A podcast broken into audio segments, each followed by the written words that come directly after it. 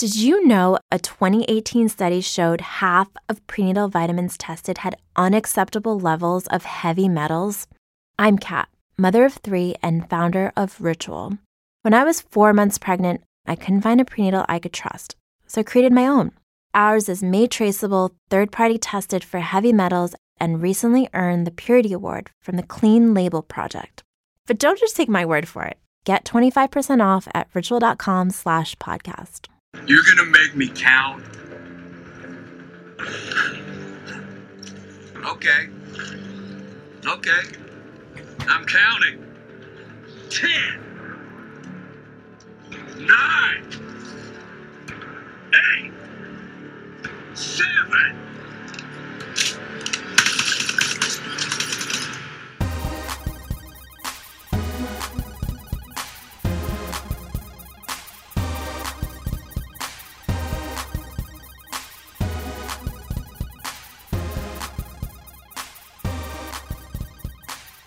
Good evening and welcome to another fan critical podcast. Uh, this evening we are going to be talking about the latest episode of The Walking Dead, season 8, episode 1, directed by Greg Nicotero. Tonight I'm joined by Len, Hello. John, Hi. and I'm Emma, your host. And uh, as I said, we're going to be talking about the latest episode, Mercy of The Walking Dead. Here's a spoiler warning. We are going to be discussing the whole of seasons one to seven at some point, including uh, the new episode of season eight and anything from the comics up until the relevant issue uh, to this particular episode.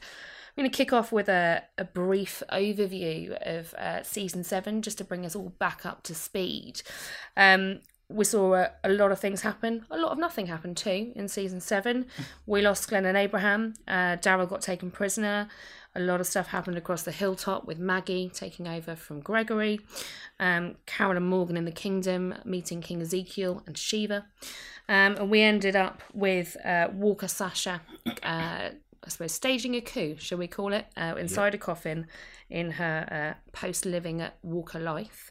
And uh, our final scene saw us meeting the three leaders of our main communities for season eight the Hilltop, Alexandria, and the Kingdom. Season eight then opened up uh, at that point. Guys, what were our initial thoughts?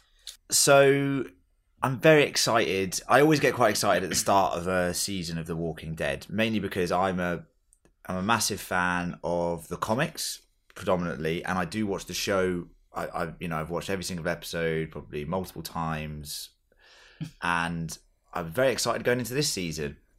I think the season premiere was very good. I don't think it was amazing, and I mm. don't think it was bad. But I did realize that this is the 100th episode of The Walking Dead. Now, similar to other shows, when they have like a 100th episode, it's like an event episode, and then there's Yeah. always something to sort of remember. For me, although this episode was a really good episode of The Walking Dead, for it to be the 100th episode and for there not to be something like so memorable that you're going to look back and remember it and go, wow, this is amazing. I mean, the 100th issue of the comic was the season seven premiere, which was the uh, bashing in of of you know R.I.P.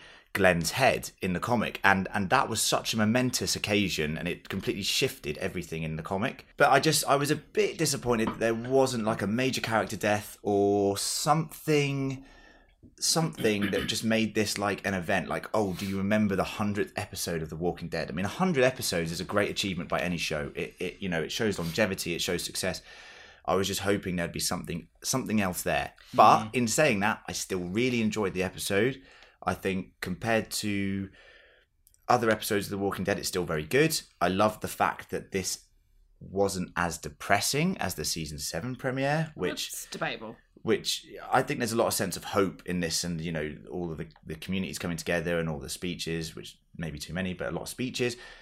It felt to me like it was a good opener, but I just wanted a little bit more. I think from uh, an interesting perspective, actually, picking up on some of the things you've said there, Len, um, it was made a big deal of, and it was really impactful outside of the episode itself that it was the 100th episode. So, social media wise, TV interviews, everything along those lines, they made a huge deal of it. But you're right in saying that there are parts of the episode that maybe don't live up to what we might expect from an opener in terms of season eight. John, Hmm. what about you? What are your initial thoughts on Mercy? Okay, so uh, I want to shit all over it because But, no, I I don't want to shit all over it. I, I genuinely don't. There are certain parts of films or uh, or TV episodes where you kind of like you you're going with it, and then you're like, what the hell is going on here?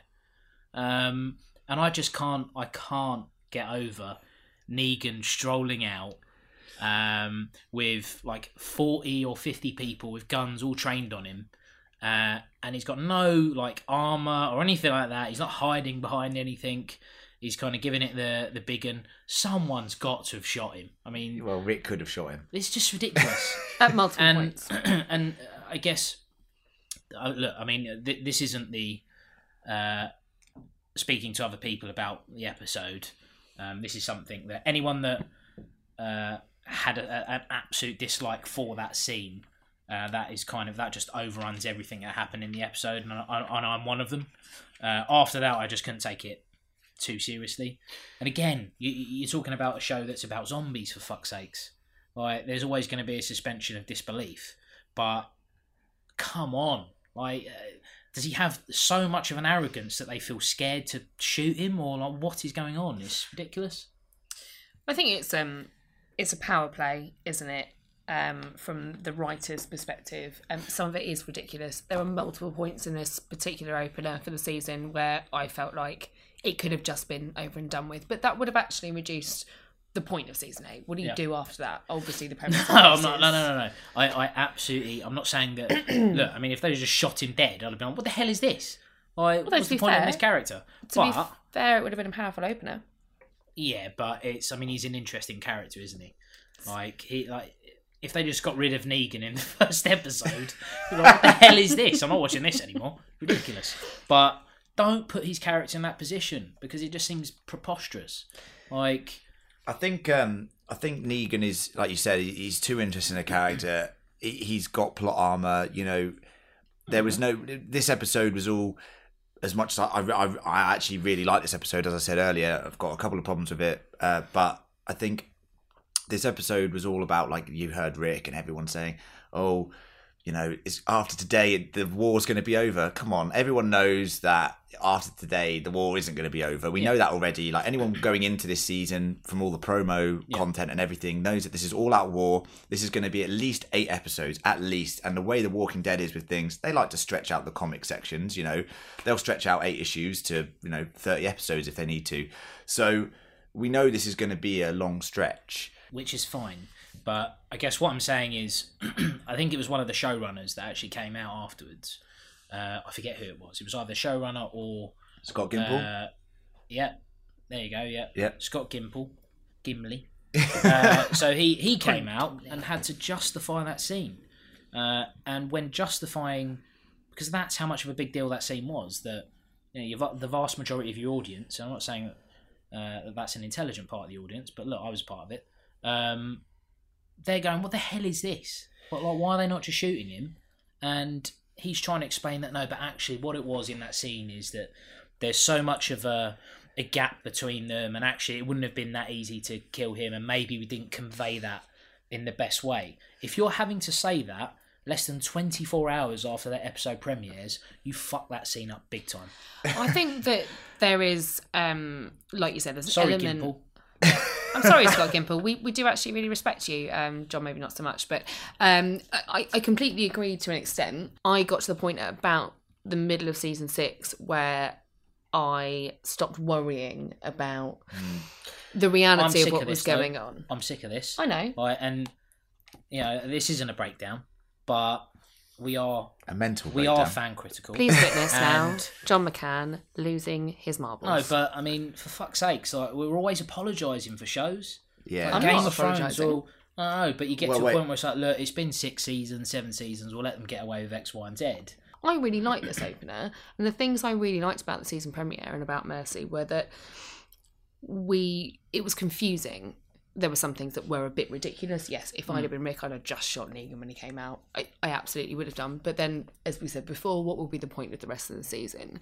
But I really liked the questions raised by the timelines, by a lot of the kind of speeches that were that were brought out um, by kind of the main leaders of the the three key communities against the saviors and the sanctuary, and it was a nice way to bring it back for me. Um, on that note, why don't we talk about maybe some of the key parts of the episode, Yep. kind of in a timeline. Part one, as I might call it, uh, we get some time flashes across three different distinct timelines with Rick. We get the three leaders of the community starting off their speeches, which is where we left off season season seven.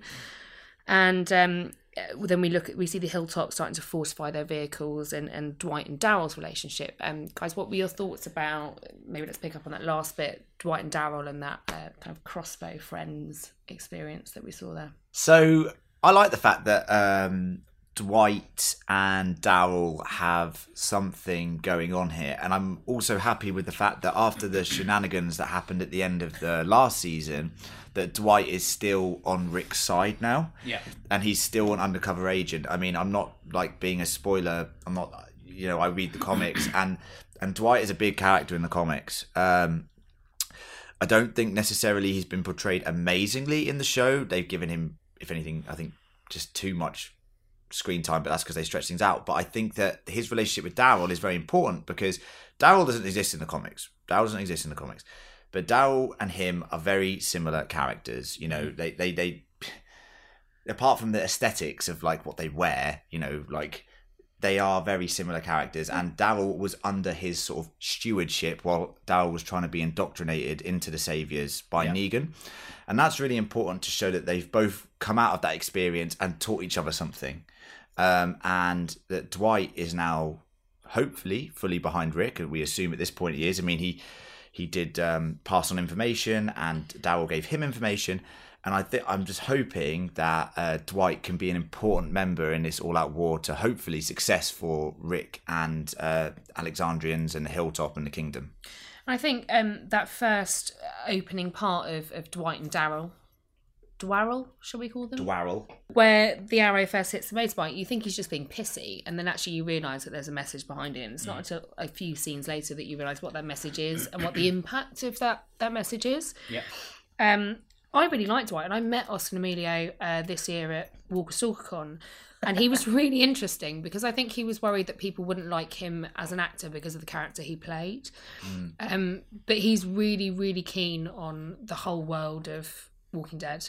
Um, and actually, I think he plays it fantastically. I think he's played that whole character arc really interestingly.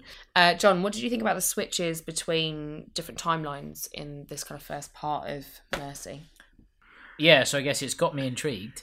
Uh, I'm just, I guess I'm just trying to second, third, fourth guess where they're trying to go with it and potentially You how mean, it's all gonna go on. you mean as if you think it's a flash forward or a potential that he's thinking about? Like, so for example, you, Yeah, so I guess like uh, the only comparison that you can make of uh, that cloudy because uh, It's a cloud. gonna- There's a cloudy grade on it. Yeah.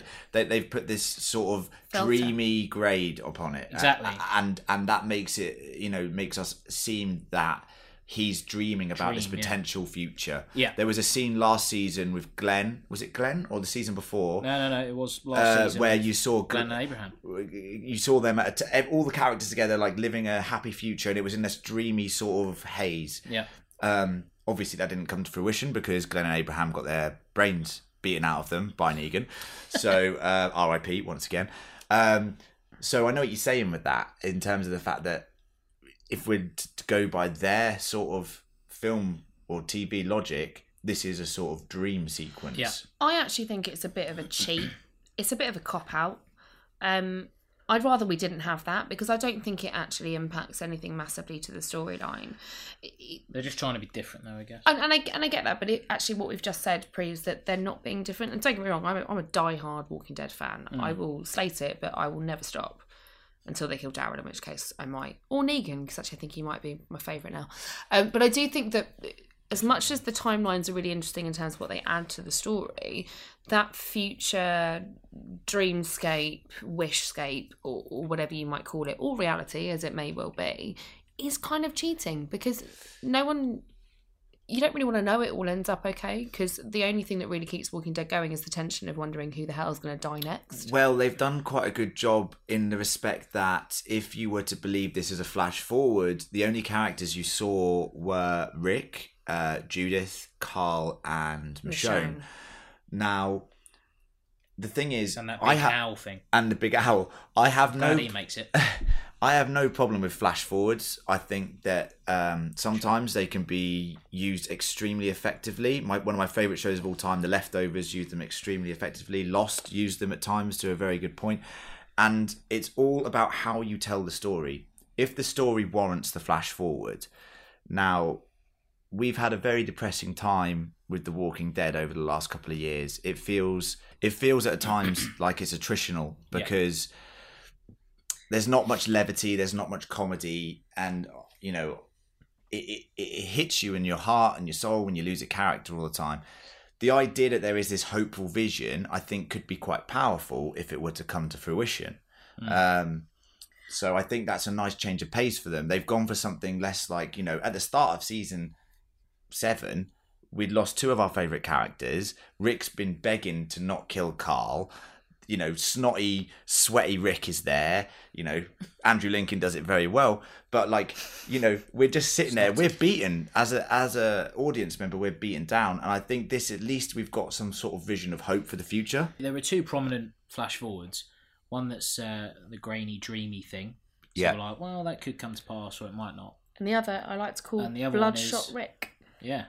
Where he looks like he's distraught Again, and it's all gone badly wrong. But it's not grainy. That is, that's going to come to pass. That will happen. So I think if you But- take the the grainy, dreamy flash forward as a standalone part in time, it's not quite as powerful. I see what you're saying, then that you know the viewers need a bit of hope. Yeah. Um, we don't all watch it just to see people die by zombie mouth. Um, but in conjunction, or, or I suppose juxtaposition with that middle flash forward of Bloodshot Rick, you know, Mm. he's obviously distraught, he's traumatized, he's in the middle of nowhere under that piece of stained glass, and Yeah.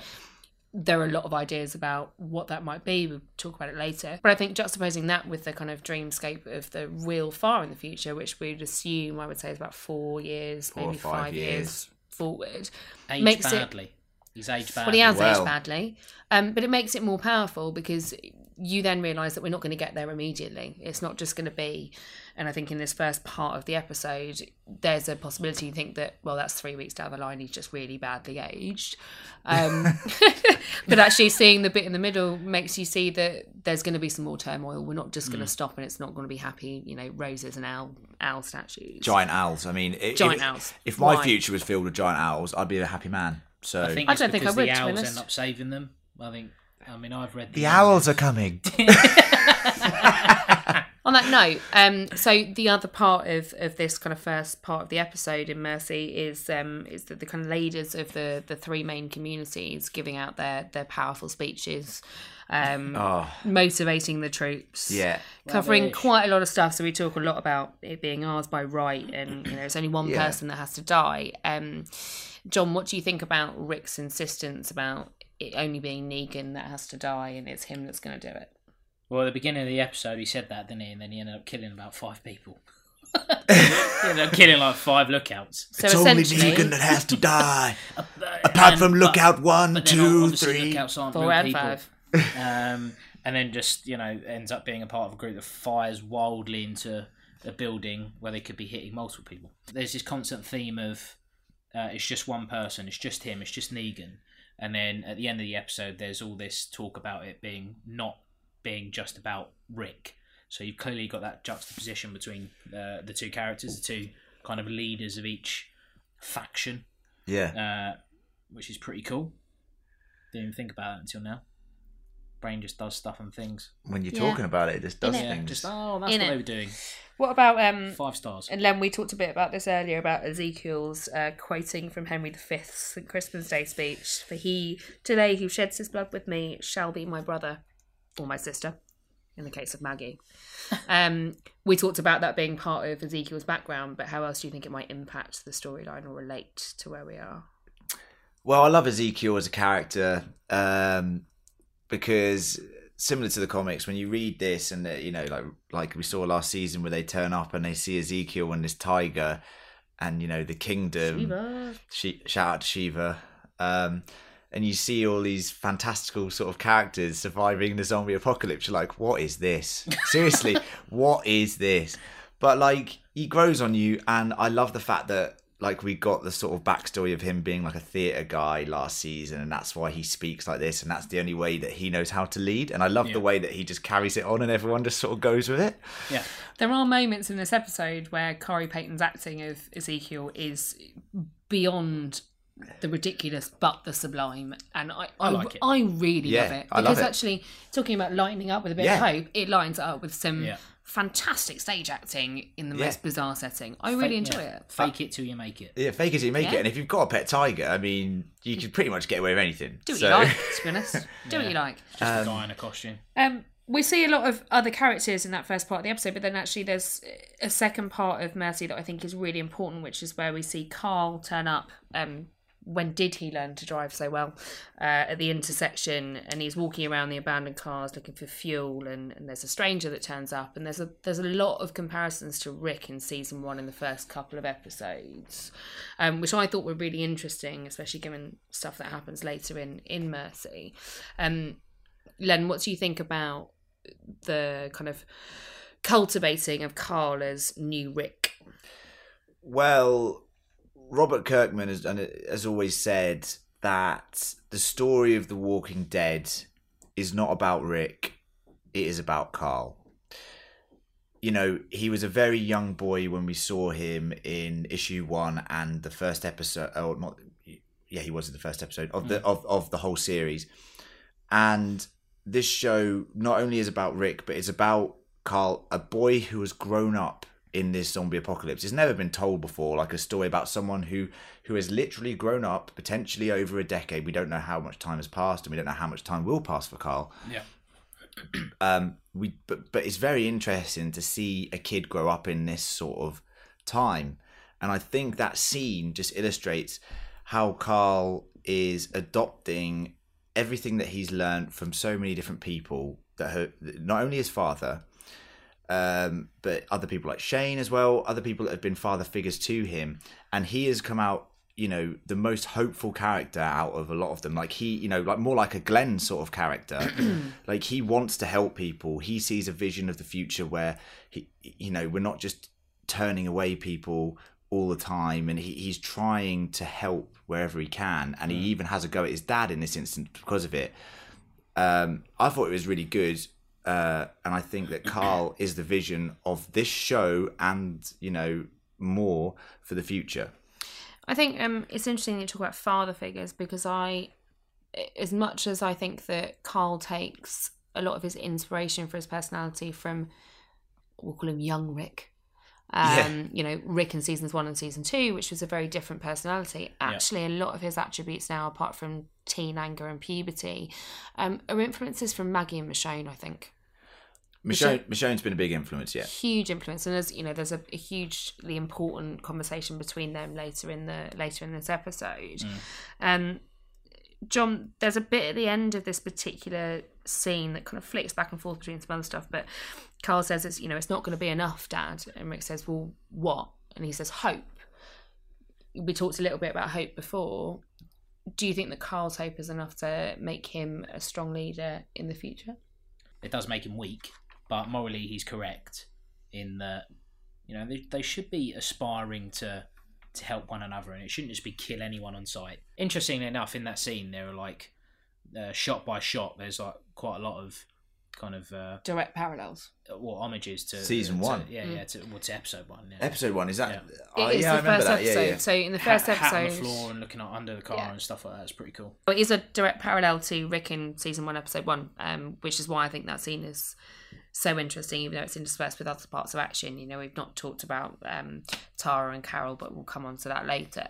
Um, following on for that, we then start to work on Dwight's list and talking about uh, Rick's particular moral compass and how he says, you know, obviously there's only one person that needs to die.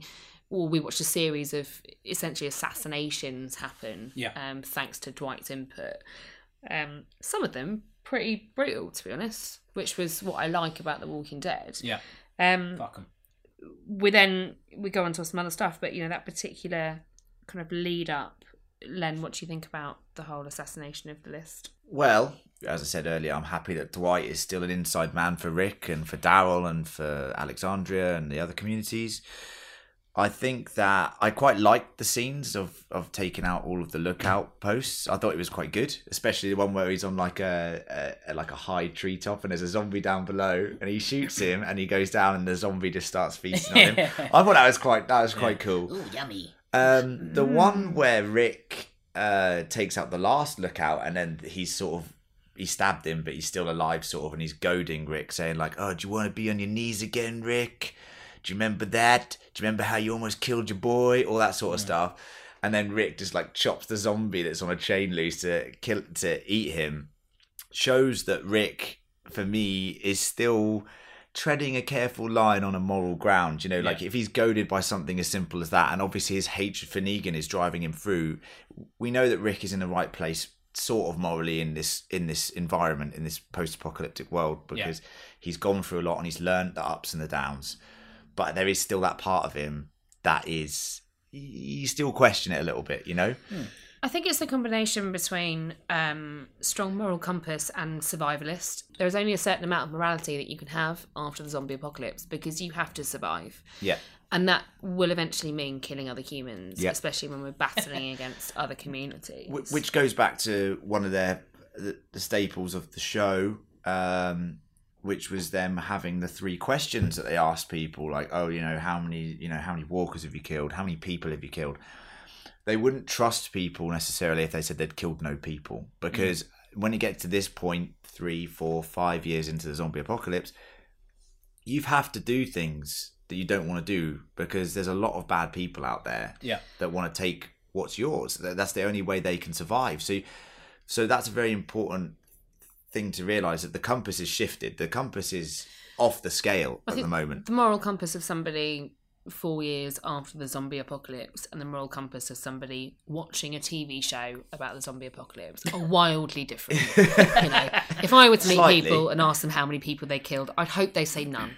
Um, but if I was in the world of The Walking Dead, I would absolutely need to know that they are brave enough and survivalist enough to have taken on a human. And there's an interesting point where Daryl picks up the gun of one of the lookouts, and there's a tally on it. Yep. I didn't count it; it seemed too much hard work. Um, I assume it's people. No. I didn't count it. Yeah, I assume it's people. We we know that the saviors take pride in their uh, kills. Uh, especially even uh, a lot of them used to take photos of Negan's bashed in brains victims, which was quite disturbing when they raided their satellite outpost. I think like two seasons ago. Weird. End of season six, I think it was. Yeah, it? very weird. So we know that they like to take pride in their amount of kills. Um, there's an interesting parallel to someone like Carol, who noted down how many people she'd killed, and it forced her into this sort of rejection of violence. But now she's obviously doing what she believes is right, and it also nicely ties into uh, Rick's speech where he said, "We don't take pride in defeating these people." but don't have shame. but we don't have shame, which is very important because it's like, yeah, we've got to kill these people. We don't want to do it. We, you know, we don't literally don't want to do it. I think but, John does. Well, I mean, John, John would kill anyone. His moral compass is off the charts Um, again. Well, Scott Len- Gimple. Len, how do the saviors in the show compare to the saviors up until a relevant point in the comics? Uh, Saviors are pretty similar. Um, in terms, I mean, Negan obviously is Negan. We do see other saviors, obviously, like Dwight and uh, these other characters in his complex, especially in the issue where, and the episode where Carl tries to assassinate Negan on his own and go to the saviors complex. He, Yeah. very similar sort of episode. He gets taken around, Negan takes him under his wing and tries to impart some wisdom upon Carl Yeah. um, the saviors, you know, we get the impression that they're, uh, and and the same in the show that they're living under fear of, of Negan. Negan has created this fear complex, and as you know, ruling by fear is very fickle. It can go one way or the other. um, so in terms of that, the saviors are sort of pretty similar. What about um, Dwight's character arc? Do you see the same thing in the comics? Um, is it quite as distinct? I would perhaps I compare don't- it to Jaime Lannister. Shout out to Lucy, who's not here on this podcast. Not as good looking there. Um, I don't want. I don't want to compare the arcs yet because they haven't come to fruition. So when I'm not going to spoil anything that happens potentially in the future. Not to say that um, the show does change things from the books quite drastically sometimes. So whatever happens in the comics won't always come to pass in the show. Um, but Dwight is an interesting character, and you know I like these, like in Game of Thrones, like you mentioned Jaime Lannister. I like these characters who have um, a sort of a grey perspective. Like they're not good, they're not evil. They're just colourblind. They're just colorblind. They just um, they they've got capacity for both both things, and I think that's really interesting. I also think that in something like a TV series or a book, um, to have the capacity for good and evil is just to be human because we're all like that. But anyway, moving on. Uh, the, the the last part of this particular kind of section of, of the episode is quite a contrast to the, the first part that I've grouped in together. You get um, all of the goodbyes at, at Alexandria and that um, real conversation between um, Michonne and Carl. Um, John, what were your thoughts on that conversation of, you know, I'm here by your side, it's your show. It's your of thing? show, yeah. That was interesting, wasn't it? That's quite a big moment. You know, that's almost like they're trying to say that, you know, he's the end game. Uh, I mean, The Walking Dead is, is the Rick show. Um, I think there's At- been at the- hints at a long, moment. a long yeah, way I know, but like, about Carl. yeah, but uh, look, even I mean, I, I- I don't read the comic books because I, I I like the idea of watching a show where I've literally no idea what's going to happen versus you know like something like Game of Thrones. But uh, from what I hear, uh, you know, when you whenever you even like I think it even goes back to like Frank Darabont, um, where they talk about the Walking Dead is is Rick's show, and and I guess you know if he ever dies, then that's kind of the end of the show. But you know, uh, and that's not spoiling anything uh, because I haven't read the, the comic books. Um, It is a pretty impactful moment of the show, though, because actually Michonne is one of those people who, and we've seen this a lot, thinks further ahead towards civilization, um, communities, and she's she's really big on that. And Yeah. you know, she could be out there in the fighting like she said she would be. Um, but I I mean, mean, why the hell wasn't she? I mean, she's a Well, 'cause bad. she no, just- wait, wait. So I want to. she got beaten the shit out of by the rubbish people. Yeah, so I want to comment on this. There's a. I don't Sorry, have. they're? I don't have too many issues with the episode. Scavengers. And one of the things that I do have an issue with is the continuity at times in the show annoys me, and I, I do let it go most of the time. But Michonne saying that she got beaten the shit out of, so she can't go and fight. But Rick got shot in the side by know think? Jadis in think- post-apocalyptic world with tetanus, everything else going on. They've got no doctor. It How was the hell is he going and like you know leading an assault? After what John said about Rick and you know being the Rick show, do you think TV audiences would accept Carl as a leader, as the as the main character and the and the leader of The Walking Dead? Well, Well, I'd stop watching. I think Andrew Lincoln is by far the best actor on this show. Mm. I think he is phenomenal. I Really? think I think that consistently throughout the now we're in the eighth season, what he does physically and the way he delivers his lines and the way he portrays Rick Grimes, even from the comics, is amazing. Yeah. Um, he's consistently the best performer, but you cannot. In today's world, it is extremely hard to keep hold of actors for as long as you can. Yep. There, this is the There golden is- age of television, and the, the sort of unwritten rule of the golden age of television is that shows don't really go past five or six seasons. Walking Dead is now on its eighth season, and I can tell you now, there's a lot of comic material that they still can get through. So, One of the questions. what I um, what I mean is, they can't keep him contractually at some point. Some point, well, everyone's got to go because Daryl's got to go. They're all going to go because mm. they, they've got big, they've got bigger dreams, and this is nothing against The Walking Dead. They're getting What, film offers for like three or four million dollars. They're not going to stay and do another season of The Walking Dead. It's just not going to happen. I mean, what is Andrew Lincoln going to go off and do Love the, Actually sh- three? the show is going to have to survive without these characters at some point. Whether they get rebooted, I don't know. But the the show is going to have to survive without these characters. And Carl is, as I said earlier, Robert Kirkman's vision for The Walking Dead. I um, would like to see Carl be the new Rick. Um, I think I, I do agree. Andrew Lincoln is a fantastic actor. He plays that character immensely well. Um, but there is a certain point where I don't want him to lead things anymore. Why? Speaking of which, nice segue into uh, the next part of this particular episode. Um, it's quite a small part of the episode, all in all, but I think it's quite powerful. You um, you, you see all the particular leaders again together, but off stage, kind of off the back of that truck, not giving their speeches and talking almost one on one. And Maggie talks about you know being part of the fight. She's you know she's been fighting since the farm. She's not ready to stop now, or she can't stop now. That's her life. Um, and, and the relationship with Maggie and Jesus is really interesting. We see a lot more of that later. Um, but there was a really key conversation between Maggie and Rick where Maggie says, you know, you showed me how to be someone worth following. And Rick turns around in that conversation and says, well, after this, I'm following you. Um, so a change of leadership. We've kind of just seen that scene with Carl and Michonne where it intimates that he might be the new Rick. What about Maggie being the new Rick? Season nine, Maggie versus Carl. All out war. All out war too. I mean, by that point, she'll be about six days pregnant because she still looks like me when I haven't eaten for seven weeks. Yeah, Um, that is impressive. Yeah, uh, but in reality, we're about 19 days past Yeah. where she announced she was pregnant. But I mean, in, in seriousness, what do, what do we feel about Maggie's leadership and, and where she's come at this point? Yeah, I mean she's uh, she's a great character. I think she's come a long way. I think uh, when she first appeared, thought, yeah, bit of eye candy.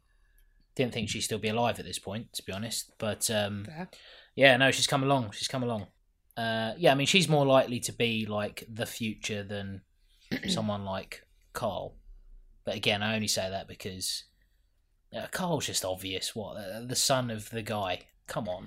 To an extent, Ridiculous. yes. But actually, so from what I know, but Len, you can give me. A- not? a- For God's sake, it's got no depth perception. well, you know, whatever. He can still shoot and drive better than he could with two eyes, to be honest. that still I shocks me. When did he learn to drive? Uh, but in in the comics, um, Maggie's role, I think, Very at similar. this point, very similar, but stronger. Am I right? Uh, Maggie at this point is the de facto leader of the Hilltop. Um, Gregory has bolted, uh, similar as we'll see twat.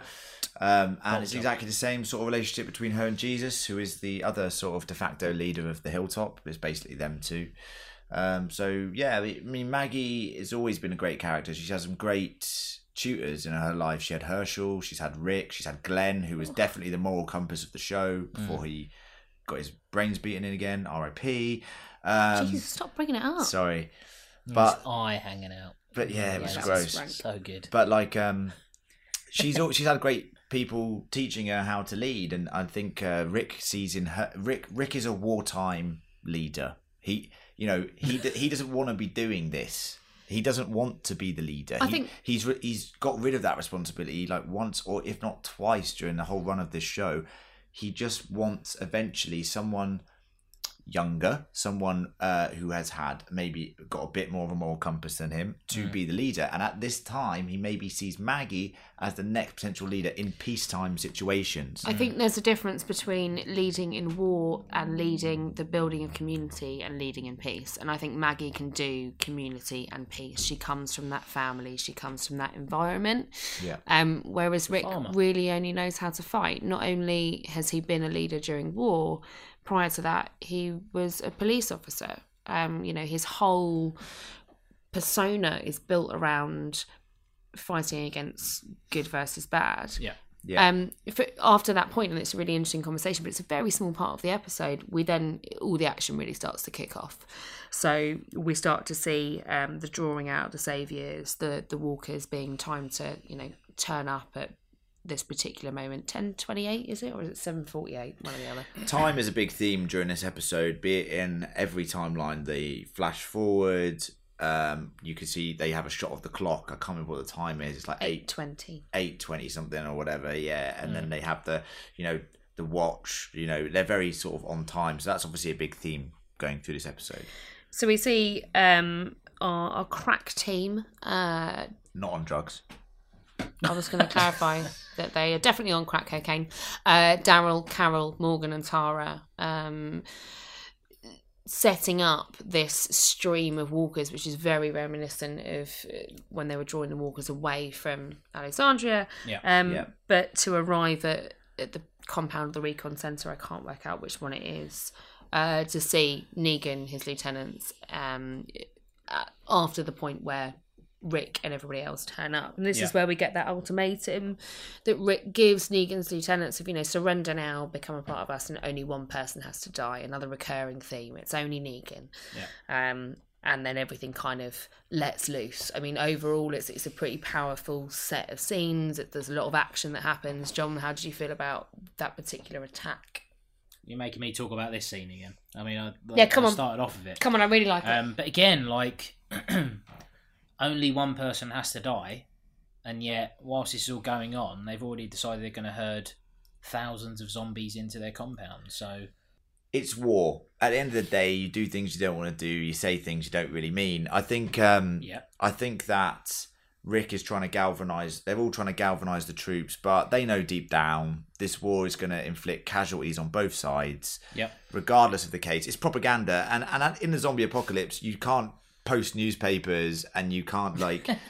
And you can't like post on YouTube or do a podcast. What you have to do is just do, give a very empowered speech about how we're all in this together, and when it's done, we're gonna own this world. It's ours by right, and all that sort of stuff. You, Yeah. you know, and Rick knows he's going to lose te- dozens of people, maybe mm. 50, maybe 60 people. And the, the Saviors, they're going to probably have to kill hundreds if they're going to beat him with their numbers.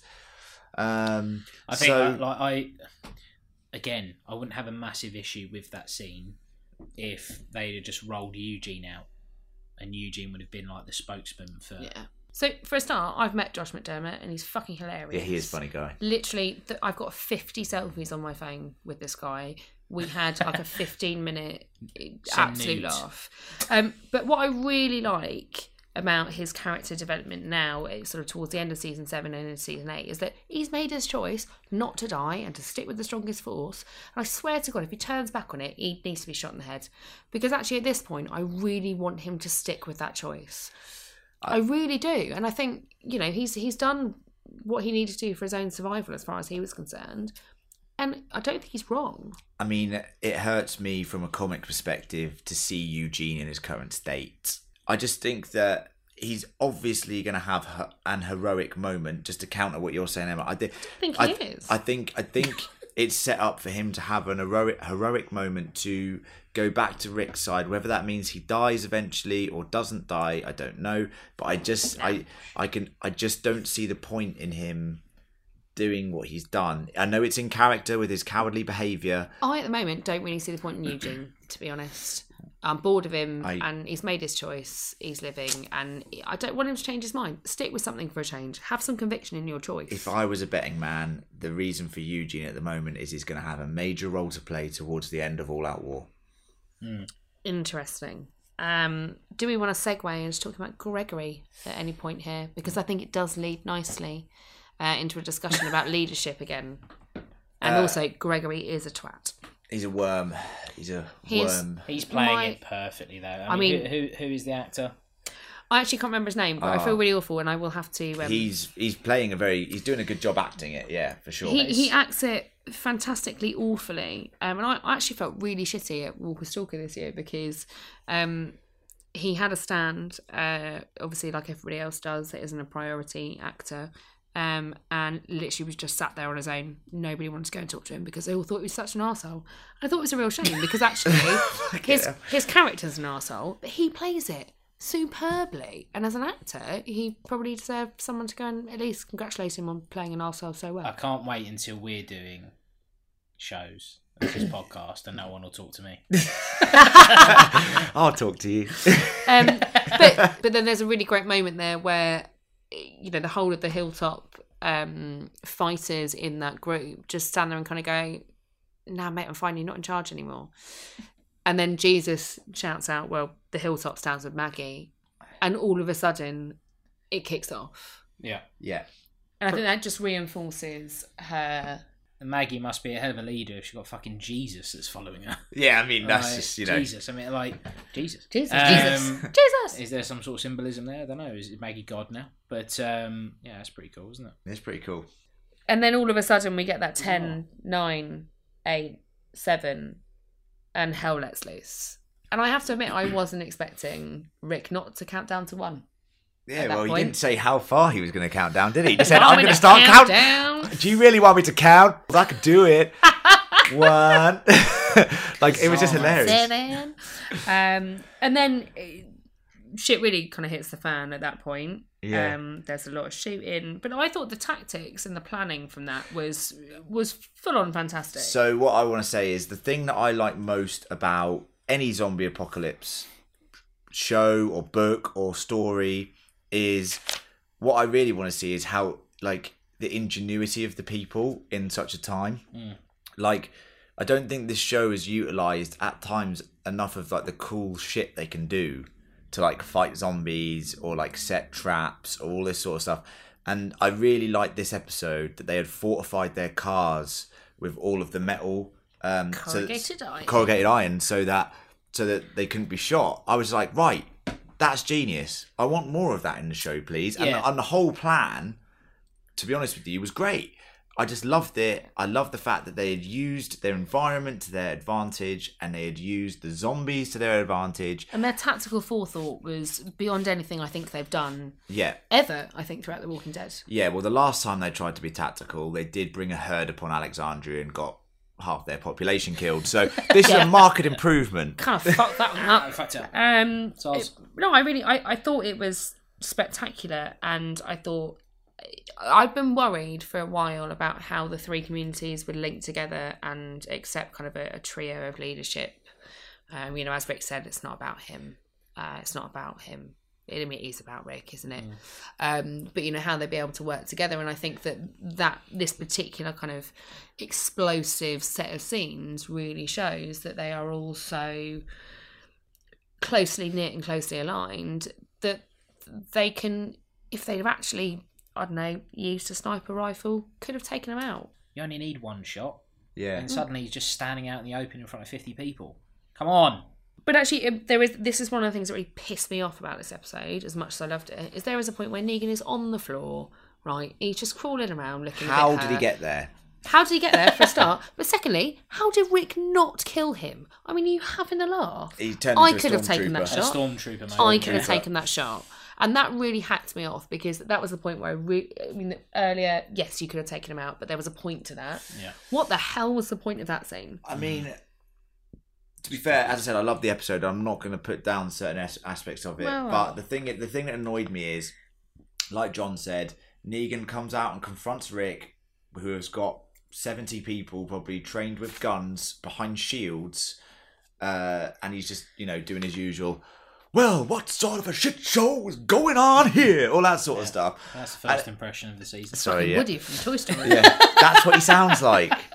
But the thing is that um, snake in my boot, There's a snake in my boot. it works so well. But the thing is that, that, that he brings all his lieutenants out, and that they have this fight, and then they run back in. As soon as the guns start firing, they just run inside. Right? Okay, fine. Runny. Next thing I see is they're inside a giant factory. They they obviously barge through a giant camper van full of explosives and blow the gate up. Which, which was cool. I which mean, was- let's give it that. It was, very pretty cool. cool. Look, I'm not, I, I love that. I love the It's fact a that it drew the zombies in. Reinforced RV. Yeah, I love that. With a but, bomb. But what? How did Negan go from being inside safe to suddenly outside behind a little piece of iron? They didn't blow up the whole factory. They just blew up the gate. And these mm. are the things that really I I love The Walking Dead, and I the ritual of, of having it in my life and now discussing it on air, brilliant.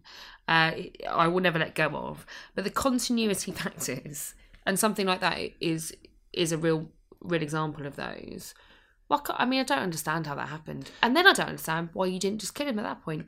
Well, they just that's the- what I didn't get. sometimes the writers it's just lazy they just go right well the whole theme is it's not about rick and it's not about negan rick's got the chance to kill negan and then gabriel grabs and goes it's not about you rick. And they're sitting there going oh that's a great idea in the writers Stole my room. segue there, then. they're going that's a great idea in the writers room. And Get then off me, Gabriel, you idiot. Yeah, You and shit then- idiot. Definitely stole and then they go and then they go but how do we get negan there? He just went inside. Oh don't worry about it. The bomb caused him to run outside and go oh what was that you know. Well, I think without mm. without jumping towards the end of the episode, actually that scene where where Gabriel comes back and Rick is taking a Polaroid for a start. Quite an interesting moment, I given that- what we talked about earlier. Yeah, I hope that comes back to something. Um, John, how do you feel about Gabriel's role in this episode?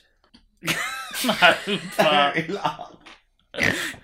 no, like for fuck sakes, what's he doing? Like, and this, I think It's it's pretty clear what he's doing. To be honest, I think Gabriel is is maintaining his moral ground and his oh, you got beliefs. fucking, oh, you got seriously mugged off. Uh, and part of me, but is that's not like, his fault.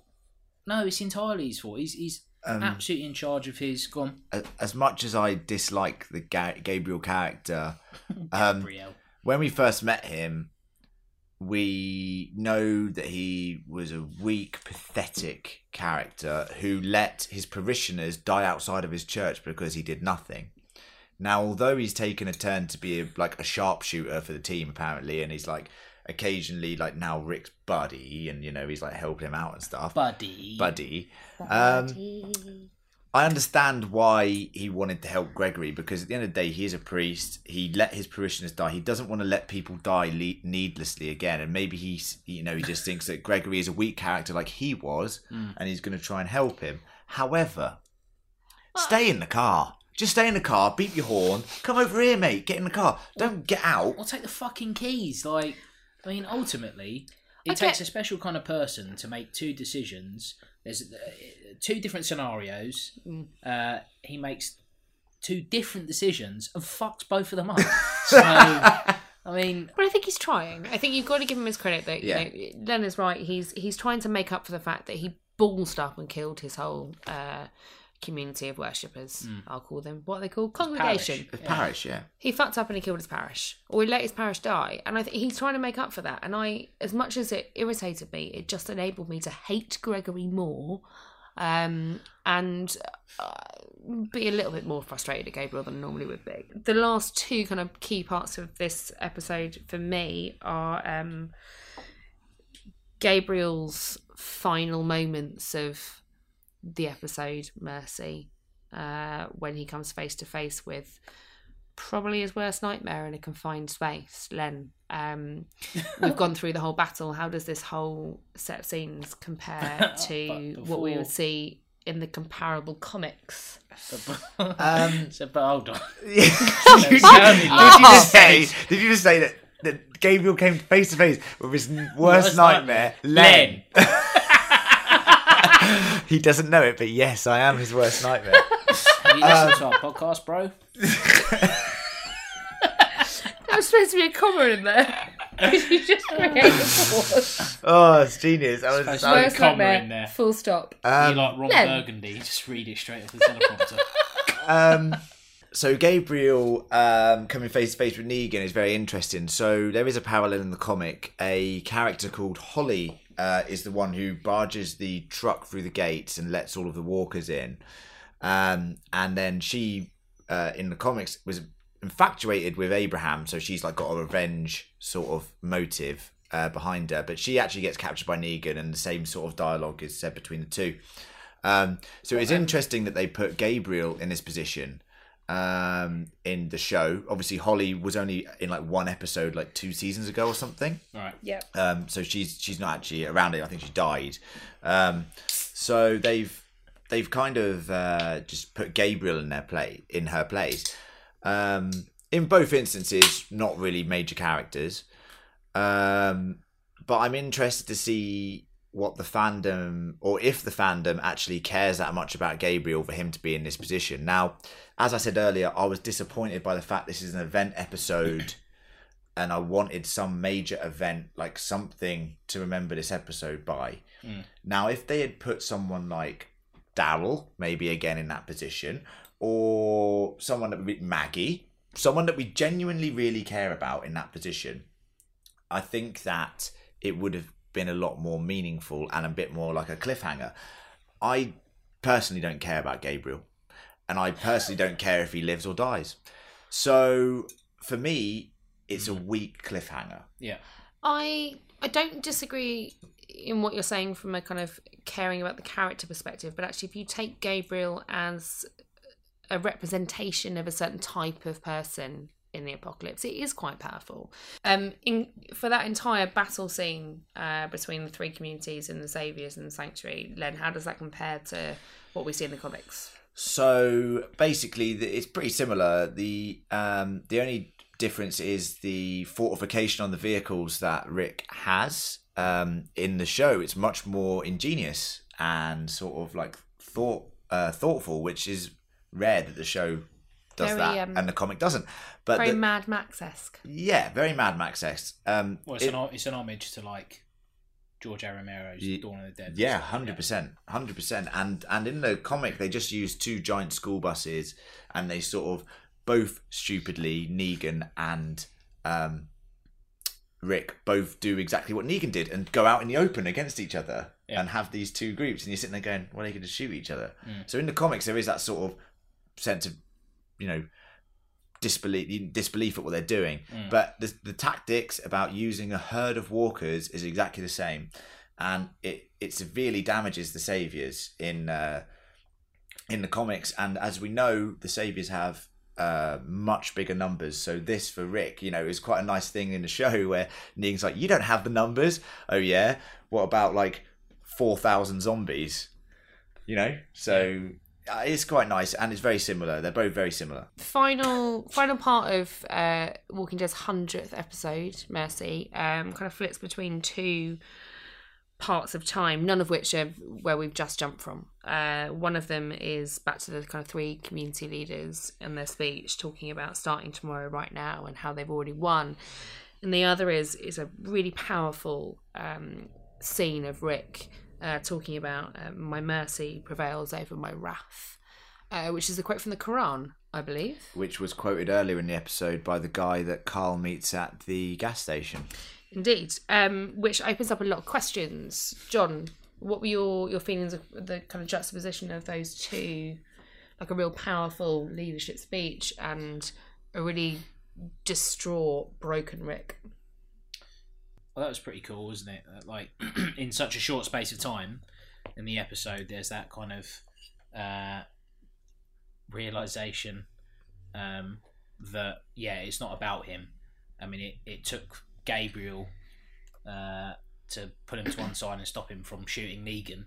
Uh, and then go and fucking get himself killed because more um, for, for that to We uh, don't know that Gabriel's dead. well hopefully he is And he'll never be dead But- because he'll go to heaven and live in the arms of God. and he's so cool in the wire.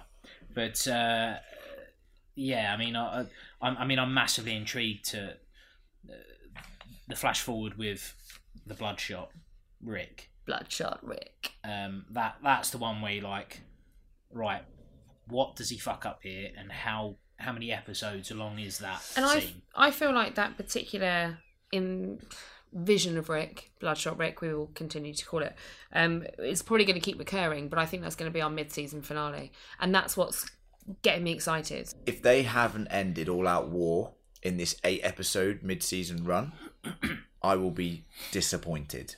They they, Yeah. they they stretch things out sometimes too far, and this material, you know, speaking from someone who's read the comics, it doesn't stretch out much longer than eight episodes. Let's let's just get it done, but let's do it well in those eight episodes. And I have hope, like you know, this this eight episode run should fill us with hope. I mean, the first episode was good. I mean, the, the season premiere is good. I think it is a very good episode of The Walking Dead. That's not without its problems, but hey, it's The Walking Dead. Also, But- it's a TV show. It's, It's, a TV show. You've got to suspend your disbelief. You've got to go for it. But there's a lot of content here that is really good to adapt, and there is a lot to look forward to in this eight episode run. And like you said about Bloodshot Rick, I'm intrigued about where that and Old Man Rick is going. Old I'd Man like- Rick. Old Old Man, Man Rick and Bloodshot Rick, and I want to see what for what comes to fruition. You know, I, I want to know the way they're going to tell this story, and I'm I'm hopeful for the next eight episodes, and I'm hopeful for the rest of this season. So, on those lines, rather than a kind of final feeling of the episode, because I think that we've all made that pretty clear, um, I want to know who you guys think is going to die in the first half of season eight, main character wise. I'm gonna I'm gonna start off here. I think Morgan's gonna die. Morgan's had an interesting arc, uh, which has gone from uh, Crazy Morgan, which was my favourite Morgan in Clear back in season three, I think it was. Hopeful. Morgan to Crazy Morgan. Hopeful Morgan, Crazy Morgan after he lost his son, and now then you had Morgan that refused to kill people, and Has because of that, kill. because of that, it just basically got loads of other people killed. Um, Well, no, because I think actually, and I, I'm going to defend this. Morgan's storyline and his character development is fascinating, but they gave up in season the beginning of season six. And if they'd have actually bothered to develop him uh, properly, I they wouldn't. take have- any more Morgan. Oh no, I really no, I really like Morgan. Anyway, I think he's going to die. Well, I think Morgan could die. Morgan is definitely a character that could die. I think Carol doesn't have much more development. She's a fantastic character. What? and what they've no what they've done with Carol is amazing and I mm. love her and she's one of my favorite favorite characters She was not on my list. but she has gone from meek Carol to honestly the biggest badass in the group she Yeah. will literally Badass, rescue everyone if they're trapped Yeah. somewhere She can't die. she's done everything and I know what you're thinking that she can't die but I just think that they can't take her character any further in terms of development and I think that she will die in this eight episode run Well, if George R. R. Martin has started writing for The Walking Dead, then probably because he kills everyone we love. yeah Uh, well, I'll go with Daryl then. and I think that's a good prediction Yeah, it's not a bad shout.